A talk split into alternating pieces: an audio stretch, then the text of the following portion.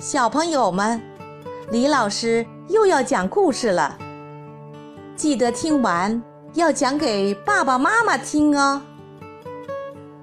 今天突突虎又会给我们带来什么样的故事呢？谁是冠军？电视上正在进行足球世界杯决赛的实况转播，参加决赛的国家有美国、德国、巴西、西班牙、法国5个国家。足球迷突突虎、韩克、张悦对谁会获得此次世界杯的冠军进行了一番讨论。韩克认为冠军不是美国就是德国，张悦坚定地认为冠军绝不是巴西，突突虎则认为西班牙和法国都不可能取得冠军。比赛结束后，3人发现他们中只有1个人的看法是对的。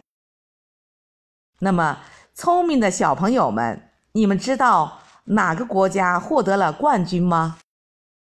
小朋友，开始开动你的脑筋吧，你可以把你想到的答案写在评论区里。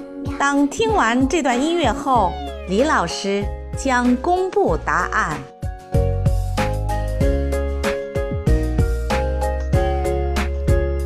喜欢你的微笑和调皮的嘴角，那午后的阳光穿过你的发梢，想让全世界停在这一秒，跟着你把世界都忘掉。